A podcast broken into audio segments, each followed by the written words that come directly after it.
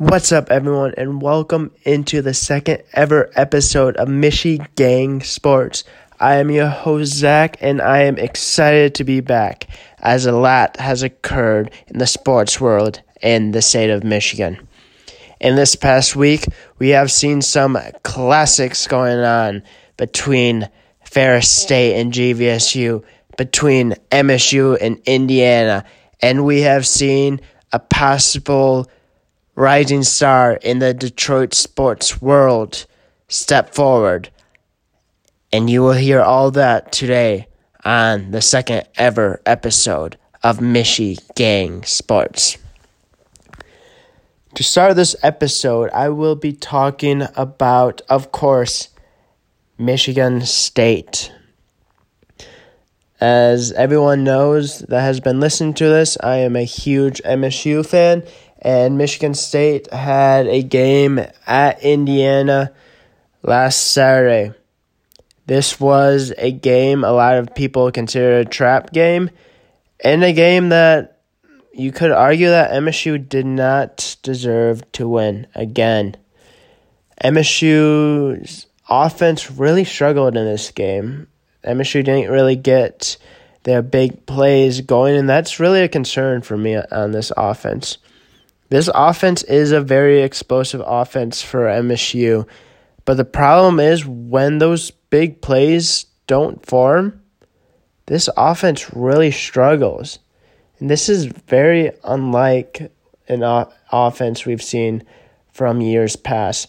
Not the fact that they struggle sometimes, but the fact that they don't have those long drives. If you remember the last few years of Dantonio, MSU's offense was methodical. They would drive down the field. They wouldn't get those big plays. It would be very rare for MSU to have anything over 20 yards. But this isn't like that. This is a team that has big chunk plays, but when they don't have those, they really struggled. And an, example of that was at Indiana. Indiana had a great game plan for MSU. They were able to stop Kenneth Walker, and MSU slowly kind of struggled. There was a couple of times in the second half where the offense looked really good and started driving and getting those bigger plays, but in the first half, MSU couldn't get the run game going. The pass game was off. The linebackers were all over the place for Indiana. Speaking of Indiana's linebackers, they are really, really good. They are a top linebacking duo in the Big Ten. They knew where the play was going every time. I when I watched it, I did not see a single time where they were confused. They were extremely smart football players and they just played hard. They were physical. They didn't let Kenneth Walker get away. They didn't let the play any play fool them. An example, a good example is that flea flicker play. MSU ran that flea flicker play for the fifth time, and for the first four times, it was a touchdown, a deep shot for a touchdown to either Nailor or Mosley Reed. This time, the linebackers stayed home, which really took it away from MSU. Now, did we get some yards? Yes, we did. But that was our big play. And you could see that the coaching staff knew that they needed that. Jay Johnson would not have called that flea flicker play if it wasn't for the offense struggling. The offense needed that play to work, and it did it. Now, I'm talking to you on a Thursday afternoon after a Michigan State win. And honestly, that win was all because of the defense and Coghlin. Coghlin is someone that I've had mixed feelings about for a long time. Freshman year, he was on. He was amazing his freshman year. Sophomore year, he was decent. Junior, senior, and then senior. Um, he was decent. This year, he's been pretty good, honestly. He's hit those field goals that he's needed to.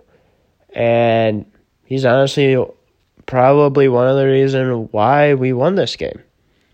He hit a 49 and a 51 yard field goal. Now, in practice, and like watching them before games and stuff like that, he would hit these deep field goals over and over. But it seemed like every time it came into a game, he would miss. An example against Rutgers, he had, I think, about 30 to 35 yard field goal.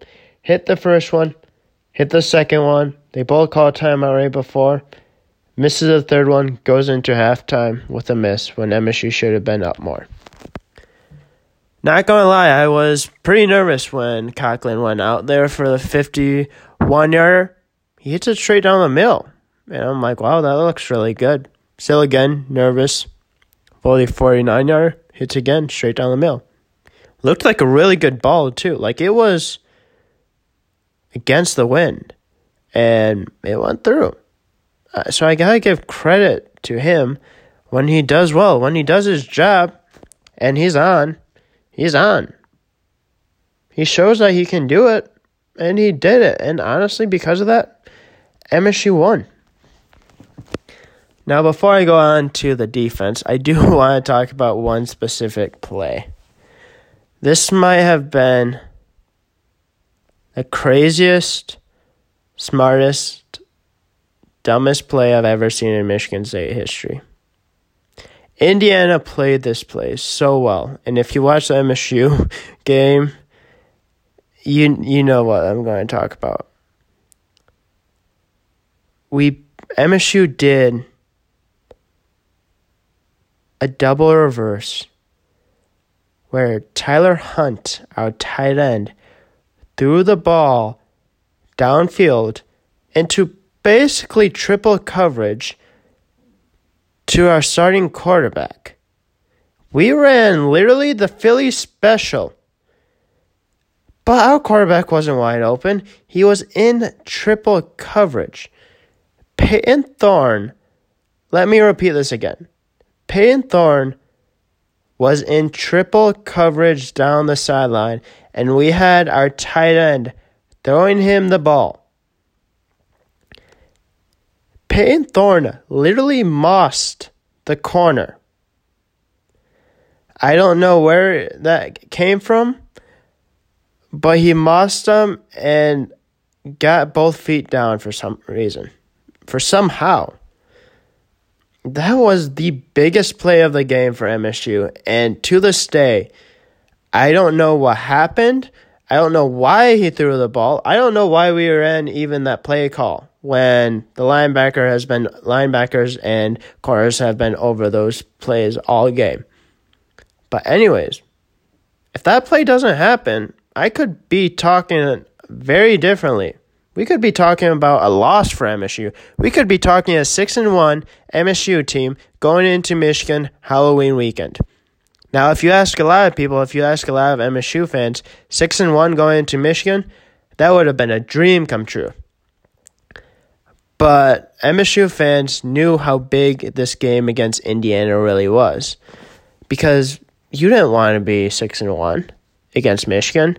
You wanted to be 7 0 get college game day and be one of the biggest games in recent MSU history. Maybe in MSU's history, and maybe in one of my lifetimes.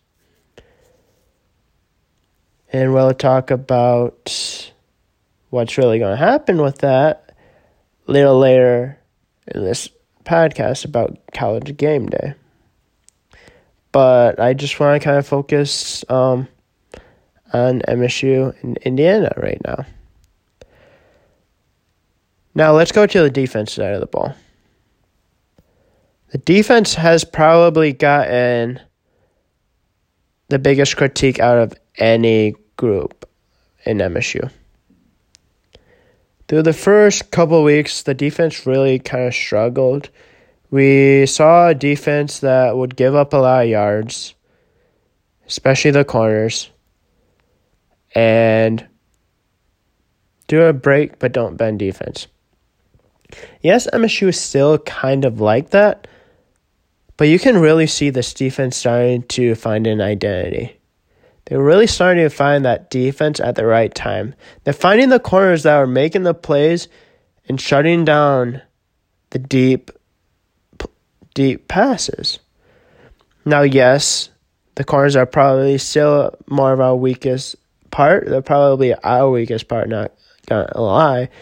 But Kimbrough and Williams, the last few weeks, has done a great job. This defense against Indiana is one of the two reasons why we won. If this defense did not step up, we would have lost. And honestly, yes, it is not, it doesn't look like a complicated defense. And again, I will address that a little later because of something some people said. But it's a defense that works. Scottie Hazelton has done a great job. There's been play calls that Scottie Hazelton has had that I've just been amazed by. There was a corner blitz out of absolutely nowhere that's that got home. Like that's just a brilliant play call. It's not the most complicated, but he calls it at the right time. And this defense is really starting to turn itself around. Now, I'm not saying we're a top 10, top 20. We're probably an average defense. We are not anywhere close to what 2013 was. I actually saw on Twitter where it was who would win, the 2013 defense or the 2021 offense. And not, I love this team. I do. I love this offense. This offense has so much, so much talent, so much skill, so many explosive players. But I, I, I basically like chuckled about that because that is a very simple answer. It's 2013. That was one of the best defenses I've ever seen from anyone, not just MSU. That was a scary, scary, scary defense. That was a defense that shut everyone down. If MSU had 60% of the offense that this team has now, it would be undefeated. We would be talking about a 2013 MSU national champion team. Now, yes, Florida State did have a really good team with Jameis Winston, but I still believe that if we never lost against Iowa, MSU would have. You could argue that MSU could have been the national champion, or they would have been in the national championship. But that is for an, another day, another another argument that you can make. That's just hypothetical. That did not happen, but that's okay. But this defense is definitely improving. It's getting better. It's playing better. It's making really great plays when it needs to. And that's a really good sign going into Michigan. Now, I'd like to quickly transition into Michigan versus Northwestern, and then I'll transition into MSU, Michigan. This past weekend, Michigan had a bye, which which MSU has this weekend. But um, going into this game, Michigan is favored by I believe like 23 and a half points. Would I consider this really a trap game? Not really. The reason why is because it is at the big house and Northwestern not very good. Northwestern has been playing better. Hunter Johnson has been playing better. Their defense is still pretty good. But this Michigan team is just so, so much more talented than this Northwestern team. Michigan should be able to run the ball on Northwestern all day. With Corum and Haskins, I could see Michigan easily having 150 to 200 yards. There's no reason why they shouldn't. If they don't, maybe press a little panic button for Michigan on the run game. But I don't expect that to happen. I think McNamara is going to be what he is. I think he is a solid starting quarterback that's not going to make bad decisions. That's going to lead them to to a victory. And if if he does that, they win. Now if Northwestern forces Michigan to throw by stopping the run and McNamara doesn't make the smart throw, doesn't connect, starts turning the ball over a little bit more, there could be a game. But do I expect that to happen? Absolutely not. Now, I have a really good friend of mine that's a huge Northwestern fan, and they could pull the upset. But from what I've seen from Northwestern, I don't really think they can because they're going to have to go up against Michigan's defense. Michigan still has a very good defense. Any team playing Michigan is going to have to defend around Aidan Hutchinson. To this day, I still think he's the number two D end. Yes, has he had the pressures he usually have? No. Has he been making as many plays as he has earlier? Not really. But he's still a top two D end in the country. Like I said earlier, the only D end better is the Oregon one. And that's exactly who I want the Lions to take. But Aidan Hutchinson is still really, really good. You got Daxton Hill. Extremely good. He, he's one of the better DBs in the Big Ten. You got Ross. He's a great linebacker from Michigan. Michigan's big thing is they have a good defense and they have two really good running backs with a good offensive line. And in 95% of the games, that's good enough to win. And Northwestern fits in that 95%. 5% that isn't good enough to win, or that's going to be closer, will probably be the three main schools that Jim Harbaugh has struggled to beat. MSU, Penn State, Ohio State. As of right now, those three schools are in Michigan's way. Now, do I think MSU is better than Michigan? No, I don't. I think Michigan's slightly better. Now, why do I say they're in the way? Because historically, Jim Harbaugh is six, is three and three. Historically, Jim Harbaugh has only beat MSU teams that aren't that great, which is not the case in this situation. But if MSU, it, eh, sorry, if Michigan takes care of business in Northwestern, they have that chance. And I think they do. Now, this is where I'm going to start to transition more into the Michigan State Michigan rivalry that's coming up Halloween weekend. This is one of the biggest games in MSU versus Michigan rivalry in a long time if Michigan beats Northwestern, which I fully expect them to do. I'm just saying they do. Let's say both teams go 7 and 7. First thing I want to address is the whole thing of college game day and the Fox Sports noon kickoff. I think it's absolutely ridiculous that MSU and Michigan got noon.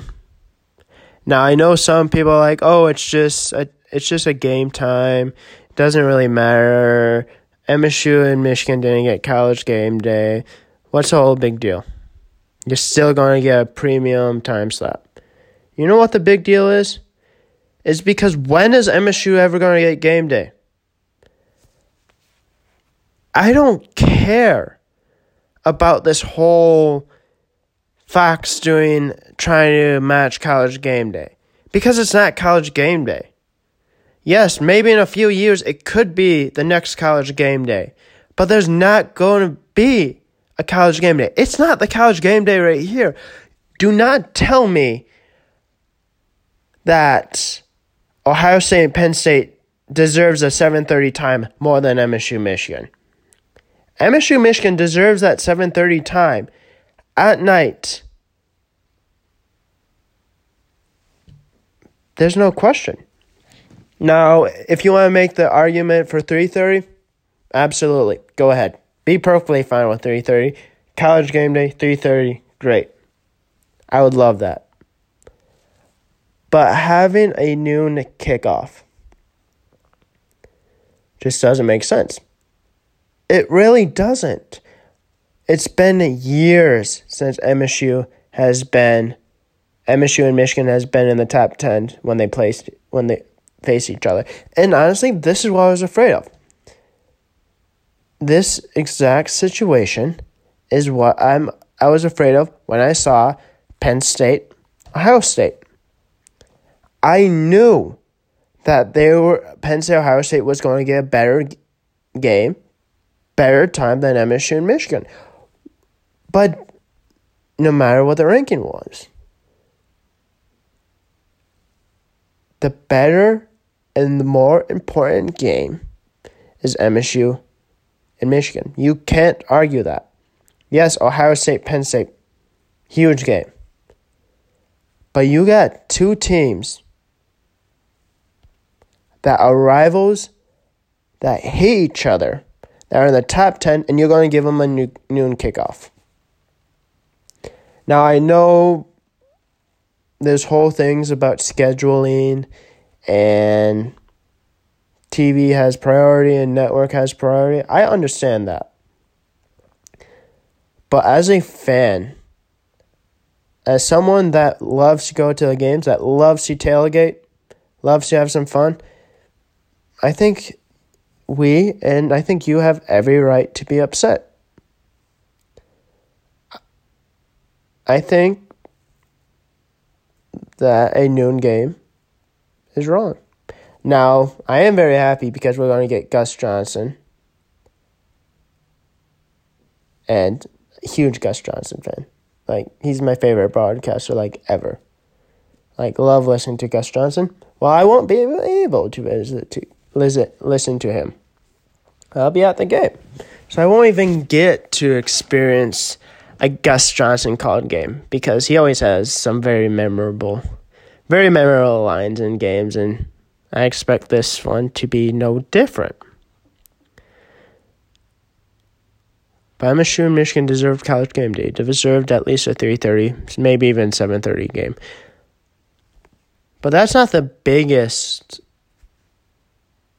thing that I'm disappointed by, that I'm mad about.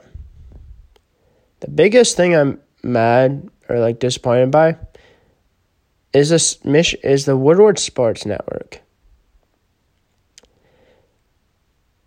If you haven't listened or been on Twitter very recently, or don't follow Woodward Sports. This is a sports network that I follow that I enjoy. I do really en- enjoy them. I think they do a good job majority of the time. But there's these two individuals on the network that I don't agree with very much. That I think the things that they have said doesn't re- reflect Michigan, the U- University of Michigan. That doesn't reflect majority of its fans, or at least people that I know. But they they get paid and they get they talk about Michigan. You know they're Michigan fans. They wear Michigan stuff, and one of them is a former player, a number three overall pick, and you understand that they like Michigan and that they're very biased towards Michigan, and I fully understand that. And you can basically say that probably about me to MSU. But one thing I don't do is I don't say things about Michigan that are bad. Yes, I do critique them, but I don't go around and saying, you don't know any player from the other team. You like Woodward Sports does. One of the Woodward Sports hosts basically went on and said there's no impact player on the Michigan State's defense. Well, that is factually incorrect. And he knows it. He even specifically went on Twitter and said, I know all the players. And he knows it, and he specifically says that. And people, and he's like, people are getting upset because they didn't listen to the whole thing. They took the things out of context. He says it's a simplified defense. Okay. You could argue it is a simplified defense. But one thing you cannot argue with me on is that they have no impact player. MSU's defense has two All Americans. Xavier Henderson, which is rated as one of the best safeties in the country, and Jacub Panasiuk, which has the most pressures of a quarterback in the country. He has 15 more pressures than Aidan Hutchinson. You do not see me saying that Jacub Panasiuk is better than Aidan Hutchinson because that's not true. Now, I am a huge fan of Jacub Panasiuk. I think he should be drafted. I think he should be, you could say, probably a third, fourth, fifth overall, fifth round draft pick. He's not going to be, at least as of right now, not going to be a first round draft pick like Aidan Hutchinson is. You could argue Aidan Hutchinson is going to be a top 10 pick. You could argue that. He'll probably end up being first round just because of how much talent he has. But I'm not going around and saying Michigan has no impact players. They have three. They have at least three. But MSU has at least two. They have Xavier Henderson and Jacub Panasiuk. And guess what? I am not a former athlete. Now, I'm not saying I know everything about Michigan. I don't. I don't know everything. I probably could learn more. But at least I know the main key players on both sides of the ball. And it just kind of upsets me that someone that gets paid, someone that is known nationally, disrespects a team like that. Says something completely inaccurate. And yes, MSU fans has probably said the same exact thing. Like Valenti, he said some very, very very dumb things in the past. And I didn't have a podcast back then, but I disagreed with him. I think that there should be, yes, there's going to be dislike. Yes, there's going to be hate between both teams. And yes, I don't like Michigan. I'm specifically going to say that on this podcast. I don't like Michigan. But one thing I do one thing I do know though is I respect them. I respect their players. I think Michigan has some great players. Now, do I hope on Halloween weekend on the 30th, MSU just goes in, just pounds Michigan and MSU wins? Absolutely. I'm not going to sit here and just say, "Oh, I hope I hope Michigan wins or this or that." I hope MSU wins this game. I'm just going to come out and say that. There's no way around it. But one thing I'm not going to do, one thing that both fans should should not do is they shouldn't say, or at least, okay, fans can, people that are involved in the athletes, in my opinion, athletes are like reporters or people that do podcasts or that get paid to shouldn't be saying stuff like that. Like Joe Milton, for an example. He was a quarterback last year, and he was asked about. No, last year or two years ago, and he was asked about Antjuan Simmons. And his response was, Who's that? Yes, I understand both teams hate each other. Yes, I understand there's very much dislike. But at least you could just say, I don't want to talk, or just don't. All I'm just saying is, I just don't think there should be a way to that you should disrespect players. As a player or as someone in media. Now there's definitely going to be like that. There's going to be some very dumb takes. And I've probably been someone that has had very many of them. But that's just a part of sports. You say some specific things before the games happen, and then the games happen, and you're like, wow, you look back, not the smartest thing to say. But both teams should understand that there are very good and top players on both teams. Michigan, you have Corum, you have Hutchinson, you have Haskins, you have Ross, you have Hill. That's just a number of them. MSU, you have Reed. You can argue Nailor, Kenneth Walker. Halliday's kind of starting to get there. Henderson, Panasiuk.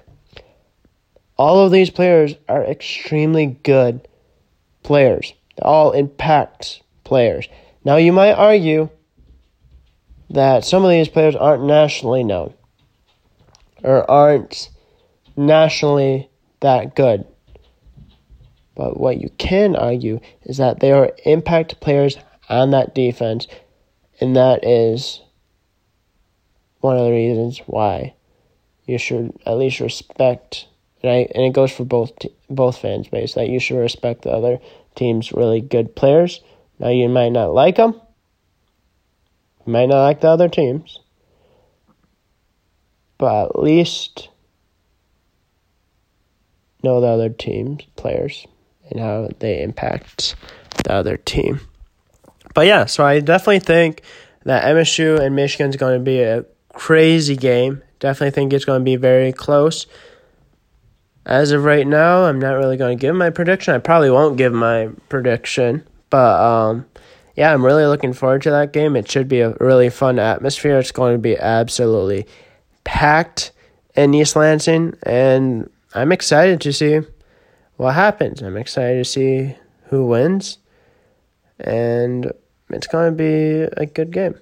I have a feeling, and hopefully, Michigan wins this weekend. Both teams go on 7 0, top 10 teams, and whoever wins has a chance to go to a college football playoff and they control their own destiny, which is exactly what you ask for from any team ever. Now I'd like to transition over into D2 and the Anchor Bone Classic between Grand Valley and Ferris State. And that is exactly what we got. We got a classic between the number two team in the country versus the number seven team in the country. It was an absolute classic that led to a Ferris State win 35 27.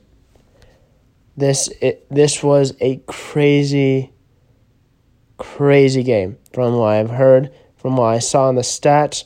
And this was a game that Ferris State won, but you could argue that it should have been 35 28 Grand Valley. This is a game that turnovers really hurt it hurt Grand Valley in, and because of that they lost. Ferris State had a 100 yard fumble return for a touchdown. If that doesn't happen, we're talking about Grand Valley State win. But even after that, Grand Valley fought back hard and got a huge touchdown from Hunter Rison with a few minutes left to give Grand Valley a chance but Ferris picked up the first down and the game was over. Now, this is not a matchup that I think we will not see again. This is a matchup that I think we'll, we could very likely see in the playoff. I think Ferris State goes on and goes undefeated. I think GVSU goes on and wins the rest of the games. I think both teams make the D2 playoff. And I think both teams could, depending on the bracket, depending on the playoffs, could meet again. And that is something I would love. Because if that happens, I honestly might be attending that game. Because I love both teams. I have I have stakes in both teams. I love one team for one reason, I love one team for another reason. I all I wanted was a really close game between Ferris and Grand Valley, and that's what we got. We got a good team between. We got a good game between them, and that's because both teams are really good. Both teams have great coaches, great players, and the Anchor Bone Classic just shows that both teams are going to be considered in the top of the country. Ferris is number one. GVSU only dropped to eight. You have two top 10 teams in the country in D2 in the state of Michigan. Enjoy that because both teams are should definitely make a run, which is exciting to see. So I will definitely talk more about probably Ferris and GVSU as the year goes on, especially into the playoffs. Let's get into D3 football. This past weekend Hope College beat Olivet at Olivet. Big win there for the Dutchman. Um, Trine also won, keeping them in the conference as well. And one of the favorites, Albion, is in there as well. Those three are kind of like the big three favorites for the MIAA. And it's definitely going to be a battle between those three. It seems like it's always been Trine Albion, and Hope for the last five, six years, and it looks like it's going to continue that way. And should be a good one. Hope has a game this weekend against Adrian. It's homecoming weekend. I'd love to be there, but I'm not going. But um, big one there for the Dutchman. Adrian's been a very scrappy team these past couple of years. They've lost games that they necessarily shouldn't have. They actually beat uh, Albion earlier this year. Albion was in the top 25 before they lost, in the country before they lost to Adrian. So it just shows that this Adrian team is very scrappy. They play well, they play hard, which is all you can ask for a D3 school. And I think they're going to give Hope a run for its money. Now, I do expect Hope to win this game, but it should be a good one and a game that will definitely be paying close attention to now because MSU is not playing. Uh, D3 basketball just started up uh, earlier this week. I think today was their either third or fourth practice for both the men's and the women's. Men's, it'll probably mostly be Albion, Trine, Calvin, and Hope would probably be competing for the MIAA.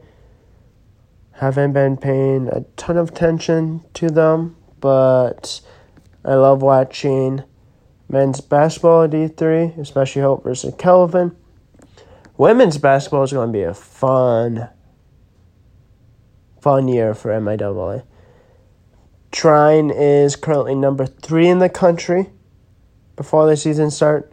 Very, very good team. They're returning all their stars from last year, and they gave Hope a lot of problems last year. They almost actually beat Hope, and they probably should have. Hope is number one in the country, received majority of the first place votes, other than two of them. So that is very exciting. They are they are returning three stars. All of them are actually seniors coming back due to COVID because they got an extra year. But yeah, they are returning three of their nine seniors from last year. Three of probably their most impactful Sen- seniors. All of the seniors were very impactful. All of them played a lot, but um, big three seniors coming back. Hope is definitely going to be a favorite for the MIAA and probably one of the favorites for the national championship, especially because of Coach Morehouse. He's been coaching for, I believe, 23 years now, and he has like 300 some wins and 90 losses, which is incredible for a basketball coach.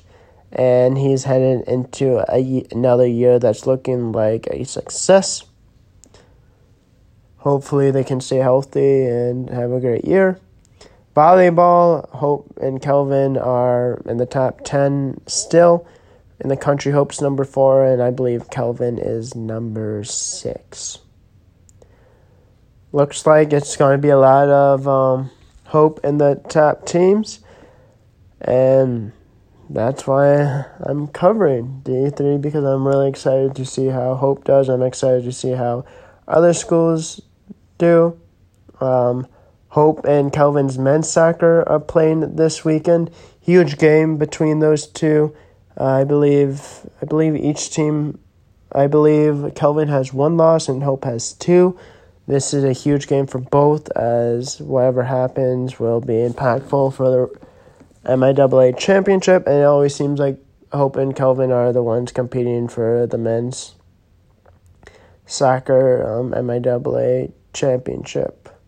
So yeah, a lot of really good games, a lot of really good teams in the state of Michigan from the D1 level to the D2 level to the D3 level. It's definitely a really good time for college sports in the state of Michigan. So I would definitely continue to tune in, continue to watch, continue to pay attention, continue to listen, see how both teams do or all the teams do. Now, I would like to transition over to the professional sports, and there's a surprise team on the up and up in the state of Michigan, and that's the Red Wings.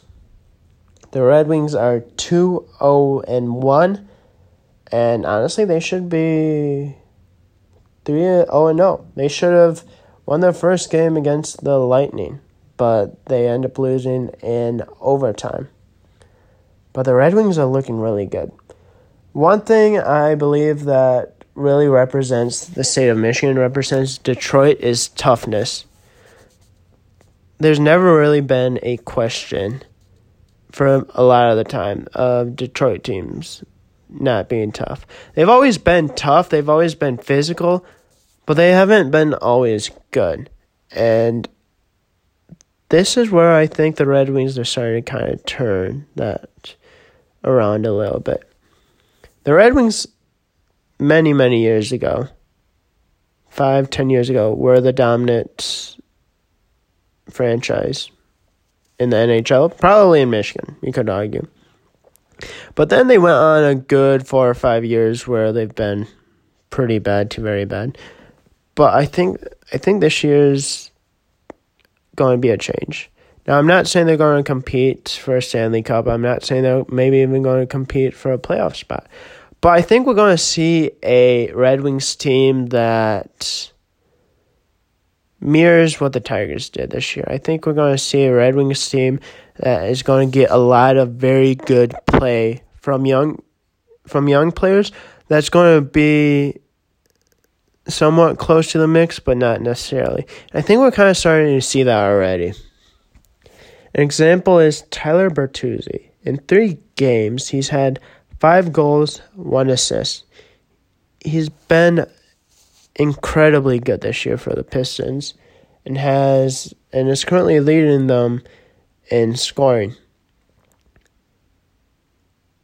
He's just been very, very good. He's one of like the older players. He's 26, but he's just come to play and he's just been absolutely physical. Like in the first game, Dylan Larkin got hit dirty, like, and Tyler came over and defended him. Every time a Red Wing has been hit bad or dirty, there's a player right there defending him. And I know that's kind of something like hockey players do, but it just seems like this Red Wings team is different. They're defending their own players. They're defending especially the young players as well. And they're doing a good job at that. An example. An example there's two really good young hockey players on this team. Lucas Raymond and, and Seider. Lucas Raymond got his first professional goal in this past game. He's been incredible. He's been absolutely incredible. He's been everything the draft picked has needed him to be. Lucas Raymond is a very good hockey player right now. Now, does that mean he'll end up that way? No. But he's been playing extremely well. I'm very excited. I'm very happy. I think he's going to be a huge part of this future. I think we're seeing that. Larkin, the captain, which is awesome to see. He's been playing well. He's finally healthy again. And yes, maybe he's not the star, but he's always going to be a really good first center for the Red Wings. Last and not least, that didn't make any sense. But lastly is Seider. This kid is special. He is a special defenseman. In only his third game, he's already looked extremely impressive. And yes, he was a risk when Yzerman took him. But he's looked so good. He's looked incredibly good. And I think it's really a great sight to see if you're a Red Wings fan. So I'm really excited. I'm hopeful for these Red Wings. Hopefully they continue to play well. I know there's going to be some bumps and bruises along the way, but they're definitely starting to turn around a little bit, which I'm excited about. The Pistons, they had their first game yesterday, opening game. They end up losing by six to the Bulls at at home. Uh, Jerami Grant again looked really good. He had 24 points for the Pistons, and yeah, he just looked really good. Uh, Stewart also looked pretty good. Isaiah Stewart. He had 12 points. Sadiq Bey had 13 points. He looked good. Olynyk looked good off the bench. And no Cade Cunningham. We kind of knew that he wasn't going to play very much or he wasn't going to play at all. Hopefully, his first game will be coming up very soon. One um, kind of concern I'm not too concerned about, but kind of something to keep an eye on is Killian Hayes. He had zero points last night with two assists and five rebounds, and he went 0 and 6 from the field. Uh, didn't play very well last night. Only played his 30th ever game. He's only 20, so I definitely would practice caution. Um, of like going after him and saying he is a bust. He's still very young. Still has a lot of time to learn. Still has a lot of time to improve. I'm still not giving up on him. I still think he has a bright future. Would love to see him continuing to work on his jump shot, but if if he doesn't, he's still a very good distributor of the basketball, and I think I still believe he has a bright future. The last topic I really want to talk about is the Detroit Lions.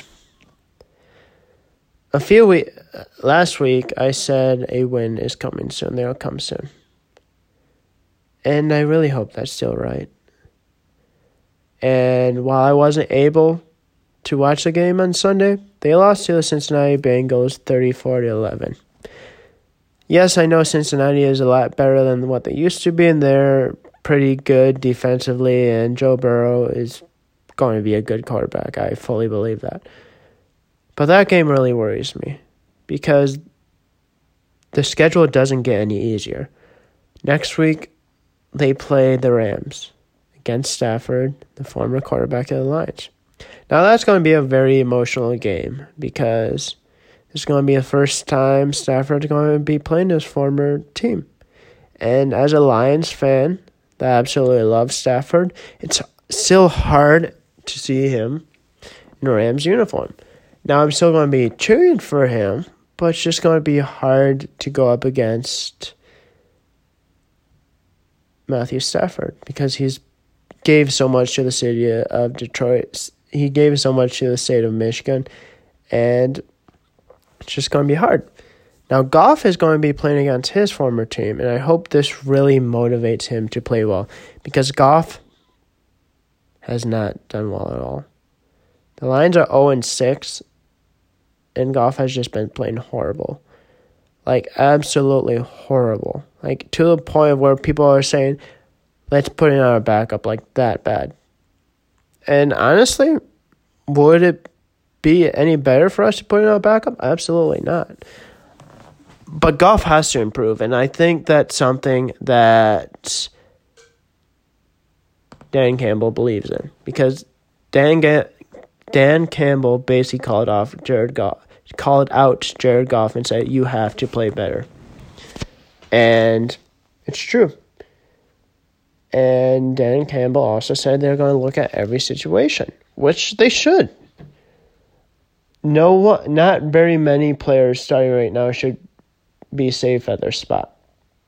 Now there are certain players that are playing that are playing very well that should get more that should get even more time. There's certain players that should get less. Like Derrick Barnes. From what I've heard, he looked incredible yesterday on Sunday. He looked absolutely incredible. So he sh- and he only played 32 snaps. He should be playing more snaps if he continues to play that way. And guess what? Trey Flowers, from what I've seen and heard, he hasn't played good at all. We are paying Trey Flowers $16 million to be an outside linebacker. And he's taking away snaps from, you could say, Derrick Barnes. Certain players deserve to play more. And I hope that Dan Campbell gives them a shot because what's the worst that could happen right now? The Lions are 0 6. They're 11 games away from going 0 17. Now, no matter what happens this year, Dan Campbell should not be on the hot seat. Even if he goes 0 17, he should not be on the hot seat at all. Because this team has very little talent. There's certain players that you can pick out here and there that they're like, okay, they're very, very good players, or they're going to be very good players. But that's all the Lions have. The Lions ha- have a talent issue. And when that happens, guess what? You're not going to win very many games in NFL. Now, in college, you could maybe overcome that by effort, stuff like that. But the NFL isn't college. And this is something that the Lions are going to have to address. They're going to have to address in the future the QB position, which is something that I think a lot of fans knew. But they're going to have to address it with draft capital. And what I'm just saying is, we have, as Lions fans, you have to be patient. Yes, this year's not going to be fun. Yes, I'm honestly worried that the Lions are going to go 0 17. I do not want that to happen. But if Jared Goff continues to play like he is, 0 17 is a very realistic thing. Now, I'm not blaming this majority on Jared Goff. Now, I'm not saying it's all Jared Goff because there's been other times where it hasn't been. But what I'm saying is the players that are starting either have to step up, uh, there's going to be change because I fully expect this coaching staff to make changes if a player's not playing right. And this coaching staff is too good. It's too good for this team to go 0 17. Now, talent wise, you could argue it's an 0 17 team. You, you could argue maybe have a little bit better talent than the Jaguars. That's not really saying much. But this coaching staff, I hope, makes the right decisions. I trust them to make the right decisions. I think if they make the right decisions and Jared Goff starts playing a little better, and hopefully the Lions get a little healthier, which doesn't seem likely because a lot of players are going to be out for a long time. I think results will come. I just hope that the team doesn't give up because I know that the team is working hard. I know that the team is fighting hard. You can see it. You can see how much the coaching staff wants to win. You can see how much the players want to win. You you know how much the city of Detroit wants the Lions to win. And I just hope that results will come soon because if they're not, I'm worried that the team will fall apart. And when that happens, 0 17 is a real possibility. Thank you again for tuning into the second episode of Michi Gang Sports. I hope you liked it. Uh, make sure to leave a comment and let me know what you thought. Leave suggestions, leave a five star review. All of that would be greatly appreciated. Thanks again, and I will see you next week.